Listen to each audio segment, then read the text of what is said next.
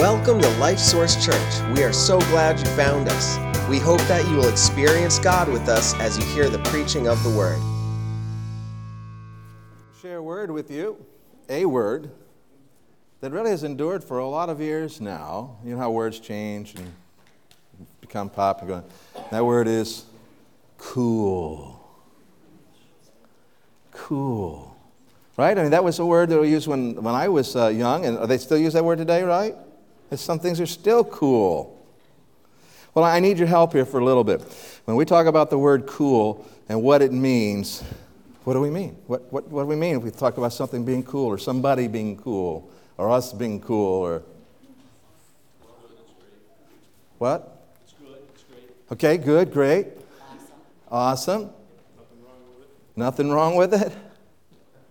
What does it take to be cool? Above average, okay, this one's cool, but what's it take to be cool, to have someone decide that you're cool? What's it take? It's what? All right. Okay. All right. That's cool, they say. Huh? What else? That's people deciding that other people are cool. What, what's that about? Okay. What's that? It does change, yeah. Uh, man, we're just. Cool. We're not cool. That's what somebody said. We're not cool. We don't understand cool, huh? Well, I would say to you that largely in our, our world, when we're talking about people being cool, I mean, you know, we talk, I got to cool this or that, but even then, it's largely wrapped up in what somebody else thinks. right? Okay. Now, that creates a problem for us. And, and I want to demonstrate to you just a little bit here over the next few minutes what part of that problem is, okay? because what makes you cool now, you may not be able to hang on to. True? All right. So, see, I, I know something about cool because my brother and I started off real cool. Okay? Now, how many of you, do you know which one I am? How many of you think I'm the one on the right? I mean, you're, you're left. I'm sorry, you're left. And how many of you think it's the other one? This one wins. All right? So we start off really cool and cute, you know, I mean, everybody does. Okay? Um, and I don't know whether or not we were still cute by the time we were done with elementary school, but we had come to believe that what people thought about us was pretty important. We all learn that lesson, don't we? It's not a good lesson, but we learned that lesson. What people thought of us was really important, and we hoped that our appearances and our abilities were enough for other people to view us as being cool. Well, neither my brother nor I were ever viewed as the popular kids, you know, that was reserved for the cheerleaders and the jocks even though we both played athletics, we still tried to look cool by the time we reached high school. And, and we figured out how to create our own little niche in the music and the drama world where there were people who thought we were cool. Um, what's that? Oh, I wouldn't, yeah. I'm on the other side now. Gone to the dark side. But anyway, so the idea is if you, if you could work it out where some people felt you were cool, then, then you could feel good about yourself. That's a problem. Well, by the time I got married, I stopped worrying so much about being cool because I just knew that I was. At least that's the way I felt because my wife felt that way about me. She hasn't changed much. Uh, but my brother there on this side, he's still experimenting with the, the Bee Gees look.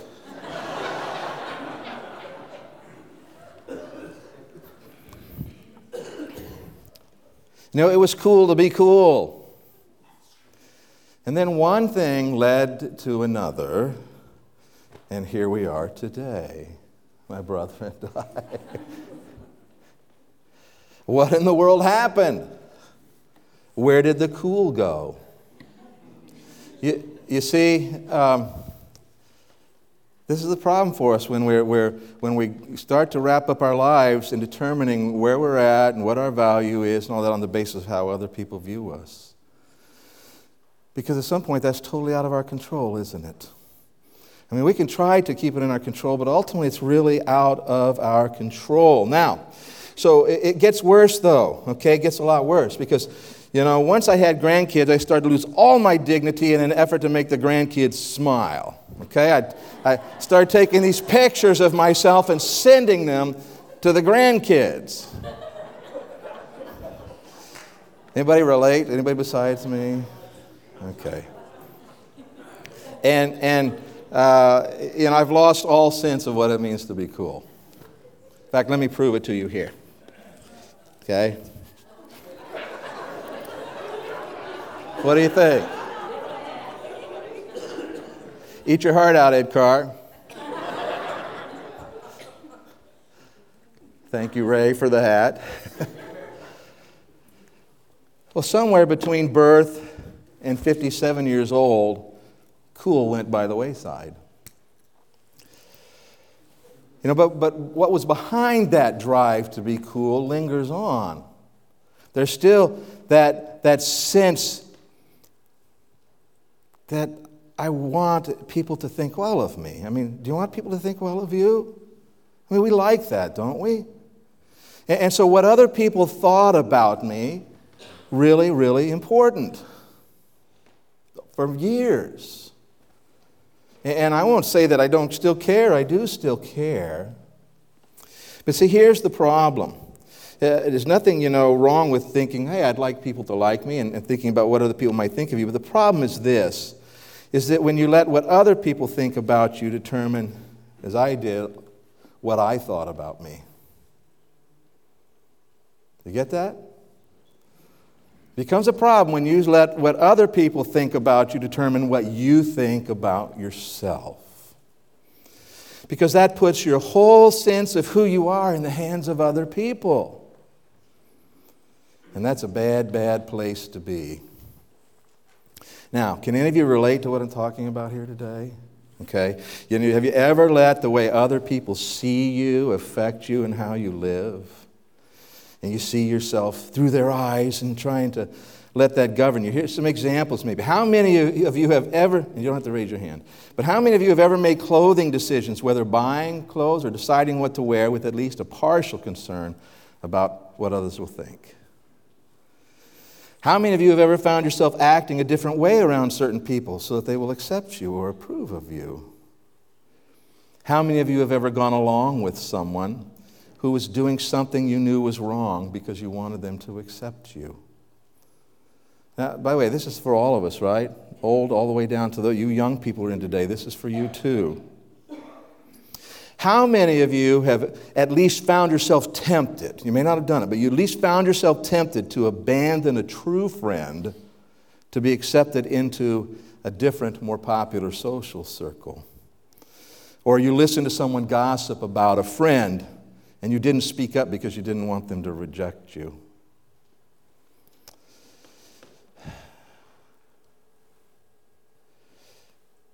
How many of you have ever found yourself?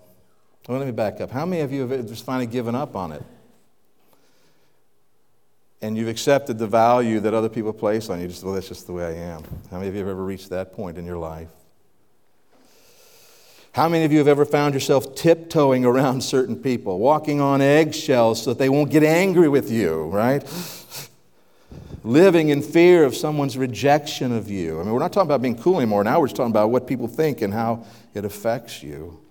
You know, and then you make what turned out to be bad decisions to try to keep someone happy with you. And in a totally different approach to this issue, this is how some people handle it. And there might be some of you here today like this. How many of you have ever tried to make people reject you? So that when they did, you wouldn't have to feel so hurt by it because you're the one who decided. And you do that with your appearance or with your attitude or your actions.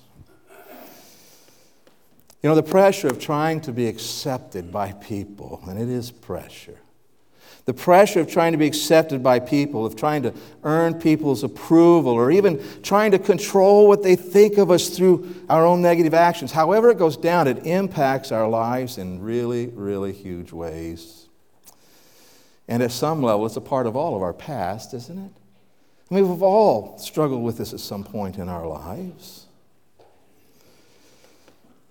And unless we can begin getting free from what is really a curse in our lives, we won't be able to finally get past the past and start living free because we'll just be, keep being concerned about what other people think and keep making bad decisions the same way because of it and keep being unhappy with the bad results because of it.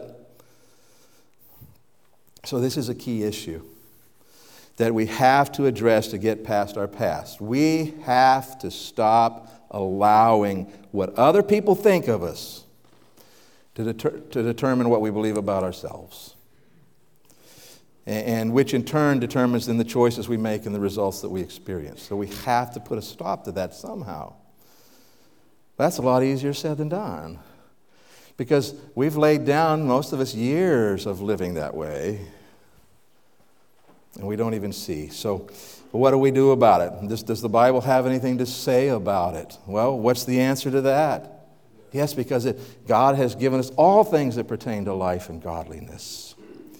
And, and so it teaches us to look at, li- at our lives in a way that can free us from other people's opinions and set us on track with the only two opinions that ultimately count that will set us free. So there's, the Bible's going to tell us, it tells us there are two things we must stop and one thing we must start and continue. So let's jump right into those things here. Turn in your Bibles to 2 Corinthians chapter 10.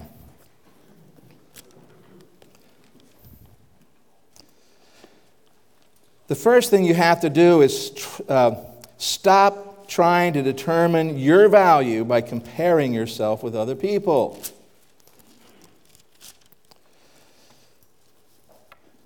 Now, the Apostle Paul here in, in this book is responding to um, people's statements about him. See, God called Paul to be an apostle, gave him the authority of apostle. That means he can speak the truth to the churches. He can speak with the authority of God to the churches about what needs to happen, about what is right doctrine, what is not, all of those things. And there were some people saying, ah, Paul, he doesn't have that authority. He can't do that. Who is? In fact, you look at Paul, he's not very sharp looking.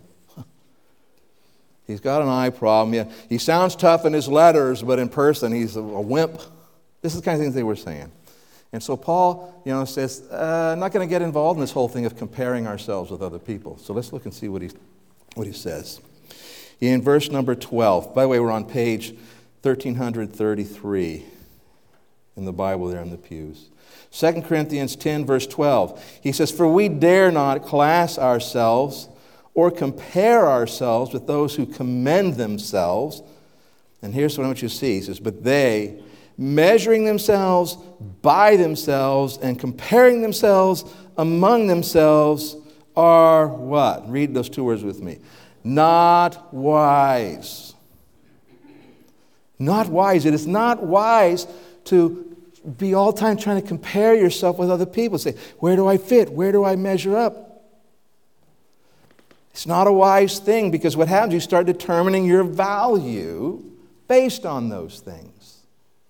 Now, I want you to understand something. This approach to life doesn't even work for those who are popular. You know why? Because it never lets up. They are always driven. They're always having to compare. They're always trying to feel like they aren't good enough. They have to be better. They have to look different. They have to have something new. On and on it goes. It doesn't work. It is not wise to get involved with that. Jump down to verse 17.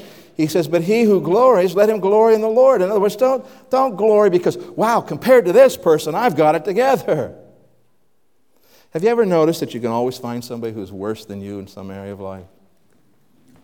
We can always do that, right? And then we also struggle because we almost always find someone who's better in that area of life than us. And so that, that's why we don't want to go there. What's the point of going there? God says, if you're going to glory in something, glory in the Lord. Verse 18, for not he who commends himself is approved, but whom the Lord commends. And so here's the deal you and I have a choice to make. We can approach life looking around and comparing ourselves to other people and, and trying to say, okay, I'm all right here. I'm all right at this place. Or I can say, God, where do you want me to be? And if I'm there, I'm all right. Which one holds you in bondage? The first one. Which one sets you free? The second one. With the Lord. So you have to stop comparing yourselves to other people. They are not the standard. Now turn to Proverbs chapter 29 and verse 25. The second thing that you have to stop is letting what other people think about you govern what you think about you.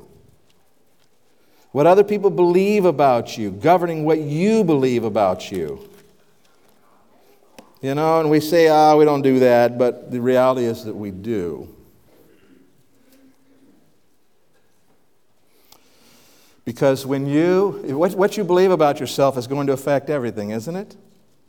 What you believe about yourself and how you relate to God and you relate to people and your role in this life is going to affect what you do, the decisions that you make, which are going to affect what you experience in life. It's going to affect whether you stay stuck in the past or get free and move forward. Proverbs 29, we're on page 760. Verse number 25. This verse was huge in my life, helping me. It says, The fear of man brings a snare, but whoever trusts in the Lord shall be safe. Now, if you, like me, maybe, you'd say, I'm not afraid of people, right? I'm not afraid of people. But here's the reality when your life gets driven, starts being driven by what other people think of you, you're afraid of them. You have a fear of them because what they think holds way too much sway in your life. And so we can be fearful of man and not even realize it when it comes to this area of, of, of letting you know what they think of us matter so much um, and see this it is a snare, it is a trap. In other words, a snare, you set a snare up if you've ever done this, you set a snare up to, to catch small animals or whatever. You don't, you know, put a big bright sign and things, you try to make it so you don't see it. And so you're walking along through life thinking, hey, I got this together. And then, wow, because of what someone thinks, you start to make a decision. You step in the snare, and now you're trapped and your whole world can turn upside down in a hurry. The fear of man is a snare, but whoever trusts in the Lord shall be safe. You're going to be safe from all that, free from all of those traps. Now, now let's, let's walk through some examples of this. If people have treated you like a piece of trash that they can use and dispose of, and then you start believing that about yourself, that that's all I'm good for, you know what you'll do? You'll keep entering into relationships where other people treat you like trash and dispose of you. Haven't you seen it? Haven't you seen that with people? They, they go from one bad relationship to the next, to the next. Maybe you've done that. You see, you, you won't feel good about yourself, and then you'll believe it more and more, and the cycle will just continue and continue because you're letting someone else determine what you believe about yourself. You're, you're fearing man not putting your trust in the Lord. Then, then, with respect let's say, your appearance, if people have communicated to you that you're only valuable if you look a certain way, and does that happen in our culture today? Yeah, I mean, there's lots of weird ways you can look that are cool, but there are ways you got to look to be cool. If, if you have got the message that you're only valuable when you look a certain way and maintain a certain kind of appearance, and you start to believe that that's what makes you valuable, you will spend your livelihood on trying to maintain that kind of appearance.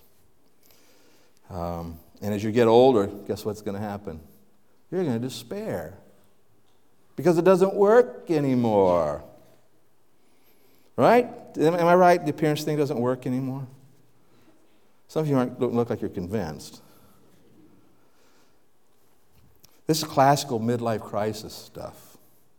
Because what happens is people, you know, have bought into the values of the world around them, and so caring about what that, and then they try to uh, make themselves look that way, and then all of a sudden they reach a point where, wait a minute, this isn't working anymore. And so they, they got to try really hard, and so then they try something new, and they break out and run away and do something different, all driven by values that flow from what other people think. And if this whole appearance thing gets tangled up with sexual appeal. And in your life, this idea of sexual attraction is, is how you have learned to interact with people to get what you feel like you need in life.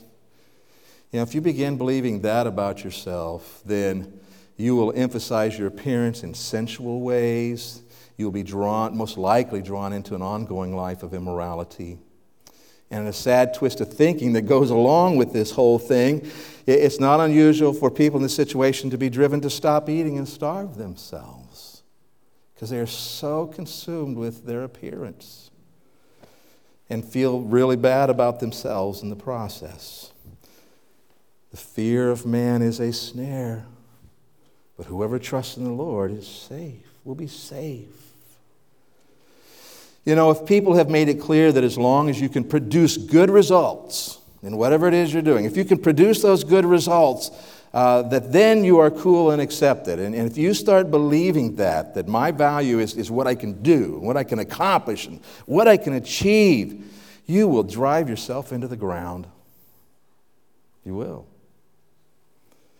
You'll drive yourself into the ground. You will sacrifice your relationships for it, and you will give up things of true value just to try to keep feeling like you're valuable. Got to work a little harder, work a little longer, try a little harder. Fear of man is a snare, but whoever trusts in the Lord shall be safe. So, those two things you have to stop. Stop comparing yourself to other people, and then stop fearing other people. In other words, letting them determine what they think is the most important thing in your life. Okay, then you need to start doing something. And this is what the Bible gives us a solution to all of this. It's a solution that turns your focus in life away from other people and really ultimately even away from yourself. And it's described this way in the Bible Fear the Lord. Fear the Lord. Now, that's kind of a strange idea to us in a lot of ways, isn't it? Fear the Lord. Well, you know, we're supposed to say, well, He loves us, right? Why would we don't need to be afraid? Good. Okay, I understand that, but let's just try to understand what the Bible means when it talks about fearing the Lord. You see, fear in itself is not a, a bad thing. Fearing the wrong thing is a bad thing. You fear the right thing, that's a good thing. You fear the wrong thing, it's a bad thing. And it's the right thing to fear the Lord. So maybe it would be helpful to understand what we mean by fearing is, is by means of comparison. How we see people and God in comparison to each other. All right? So we want to think about the fear of the Lord in this way. When we, how do we look at people and how do we look at God and compare those to each other? Now, let me ask you a quick question here. Who's bigger, God or people? That's easy answer, right? We know all those answers. Obviously, God. But is it true in our lives? And how we live our lives and how we approach life? Is God really bigger than the people in our lives? You know, sometimes if, if we're letting what people think about us be more important to us than God, see, we've got things messed up. So, what happens in our lives when we believe that people are big and God is small? What happens in our lives? Well, think about it. Who do we focus on? People more than God. Now, we might keep God over here, you know, and do God some God stuff, but what really matters is what these people in my life think. And, and, we've talked about that. What happens is then you start to believe about yourself the things that they believe about you, and you accept the wrong values, you make the wrong choices, you develop the wrong habits and wrong goals, and on and on and on and on it goes. It causes big problems for us when people are big and God is small in our lives. Other people's opinions about us begin to become our identity, and that affects how we live our lives, right? You get the labels attached. And by the way, the labels are just, these are bad labels up here. But the, the labels are just as bad if they are good messages because they're still controlling us. Labels that we end up living by. You see, instead of compare, caring so much about how you compare to other people, start caring about how you compare to, what, to God and what He's called you to do. In other words, fear God. Proverbs 23, verse 17 and 18 says this Don't envy sinners but always continue to fear the Lord. You will be rewarded for this. Your hope will not be disappointed. You may say, Well, I don't envy sinners. Well, don't you? If you're letting what other people think be what's most important to you, I want you to understand were those people born sinners? Were they, were they born sinners? These, these wonderful people that you're so caring about, they were born sinners. Do, even if they're saved, do they still struggle with sin? Then why are you setting up what they think and what they're like? That's what I want. Envying sinners instead of fearing God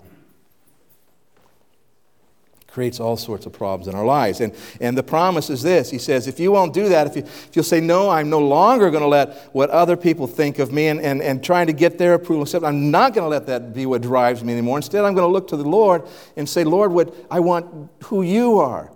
To, to be what drives me, what you want in my life, what you can do, what you've promised. He says that what? You will be rewarded for this your hope will not be disappointed. And I guarantee you, you put your hope over here in people and what they're going to do for you and how they're going to make you feel, your hope will be disappointed. Time and time and time again. But you put your hope in the Lord instead, looking to Him for your sense of value. You're, you're looking to Him for who you are and His uh, view of you. Proverbs 31, talking about women, but it would apply to men just as well, the principle here. Proverbs 31, verse 30 says, Charm is deceptive, and beauty does not last. But a woman who fears the Lord will be greatly praised. This idea of charm, meaning what can you earn? How can you interact with people? And I can act the right way. But it's deceptive. It doesn't really do for you what you think it does. You see, you got to realize this when you're trying to work the system for yourself, everybody else is working the system for themselves. And so it's deceptive. It doesn't get you where you think you want to be. And beauty, physical beauty, hey, just goes, doesn't it? But if you fear the Lord, oh, then you will be greatly praised.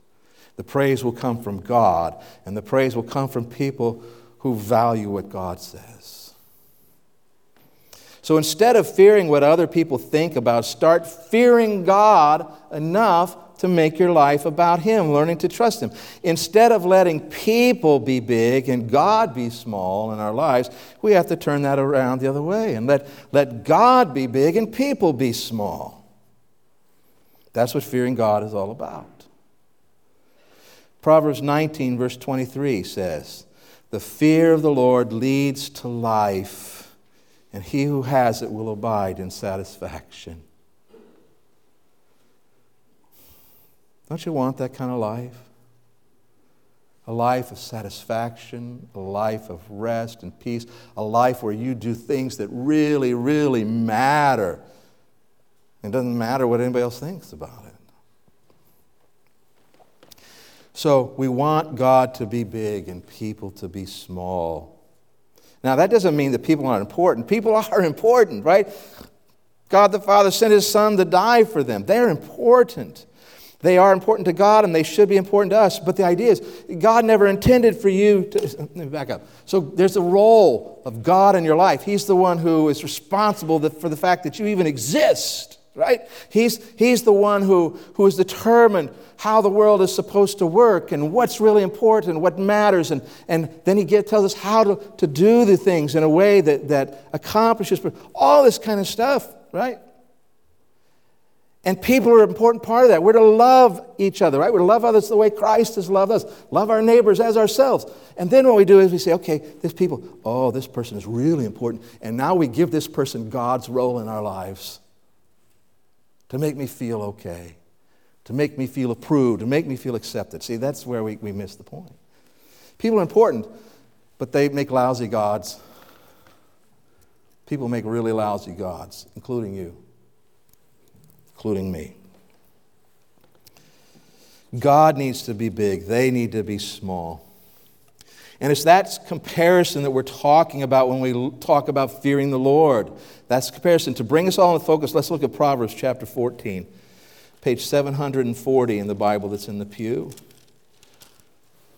Two verses here in Proverbs chapter 14. Starting in verse 26.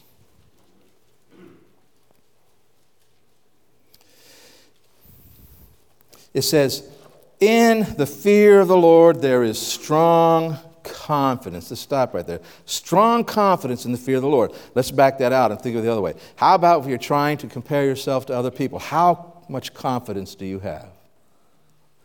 If you have any, it's very tenuous. How about when you're trying, you know, what other people think of you, letting that determine who you are and what your value?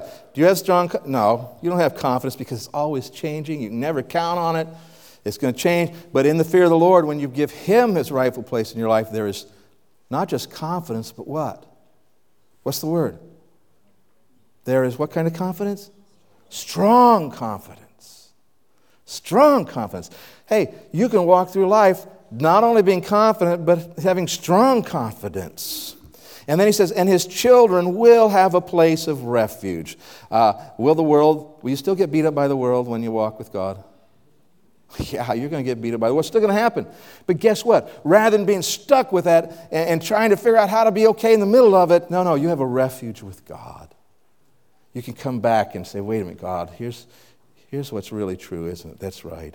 And you can gather with God's people who will, you know, in the same place as you and support you in that. A refuge. And then he says, the fear of the Lord is a fountain of life. Uh, let me tell you that when you are focusing on what other people are thinking and, and letting, you know, comparing yourself, that sucks the life out of you. Right? It does. It's, and exhausts you. But when you say instead of that, people, God's going to be big in my life, then all of a sudden it becomes a fountain of life. It doesn't suck the life out of you, it lets the life flow out through you. And then finally, to turn one away from the snares of death. There's that word again, snare. And so when you fear the Lord, all those things that used to catch you and trap you and, and ruin your life, turn your life upside down and control you, you will now be free from those things. Free. Free. You want to be free from all that?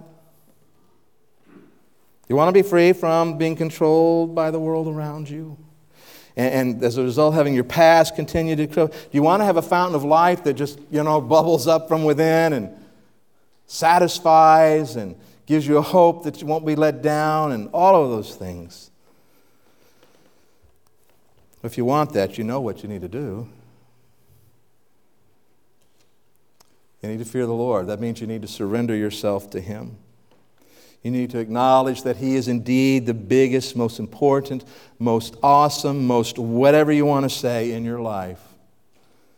In other words, you need to start fearing God. And then start living by it in a very specific way. You see, there are many opinions about you out there in the world. So we want to call those other people's opinions, others' opinions, right?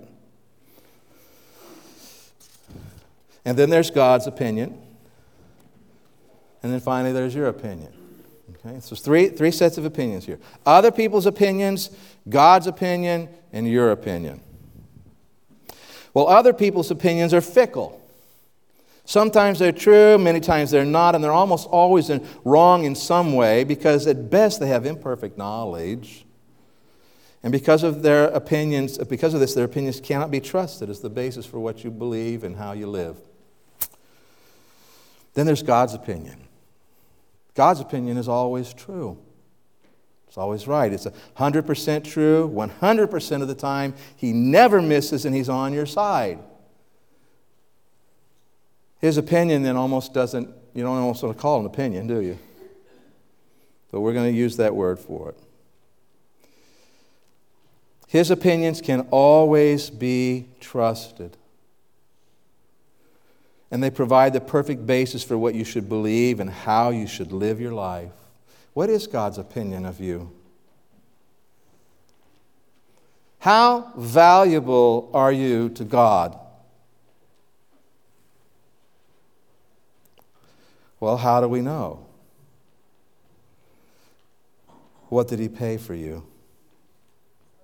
He paid an infinite price for you.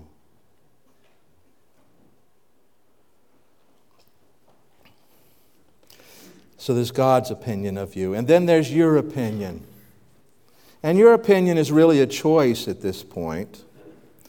Because even though you know yourself better than other people, you really don't know yourself perfectly the way God does. So, other people's opinions, God's opinion, your opinion. And that makes three opinions, and that's a problem.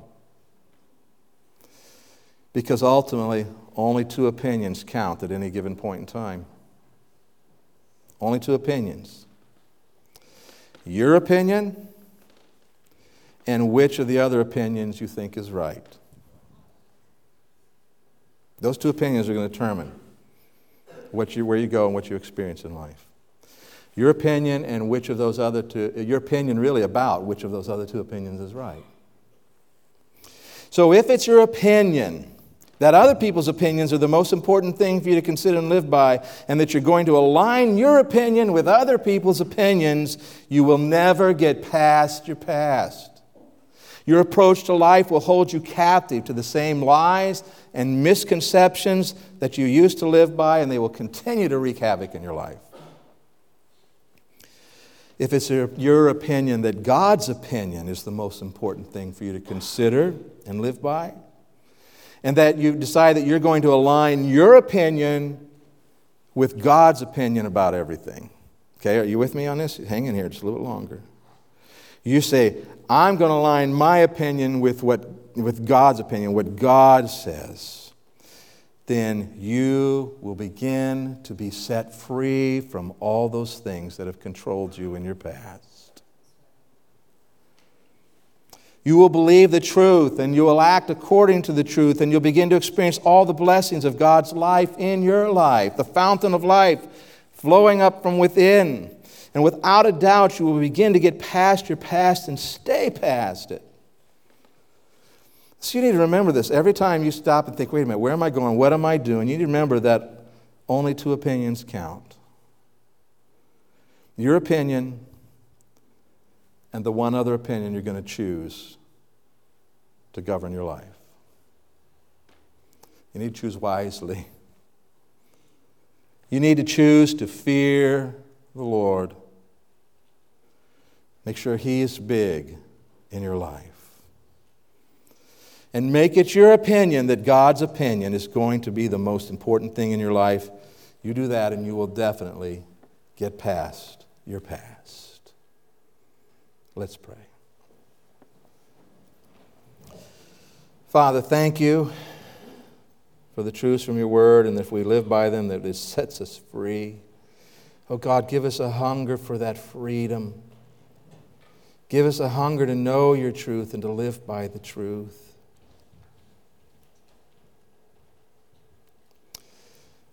I pray, Father, that wherever we're at in our lives, and, and I, I trust, Lord, that at this moment we're not deceived about that, that you'd make it really clear to us, but that we would either for the first time or reaffirm or again or whatever it is, Lord, affirm that, that we're going to make sure that you're the biggest in our lives. And that our opinion will be that your opinion's right and we'll live by it. And I do pray, Father, for anyone here today who hasn't entered that relationship with you by trusting Christ as Savior, that they, that they might let us know that they have questions about it. Ask a friend here, what's he mean by that? And we can see people come to trust your Son, Lord, who you so freely gave. So, Father, free us from being controlled by the world around us and our wrong beliefs about it. And I pray it in Jesus' name. Amen.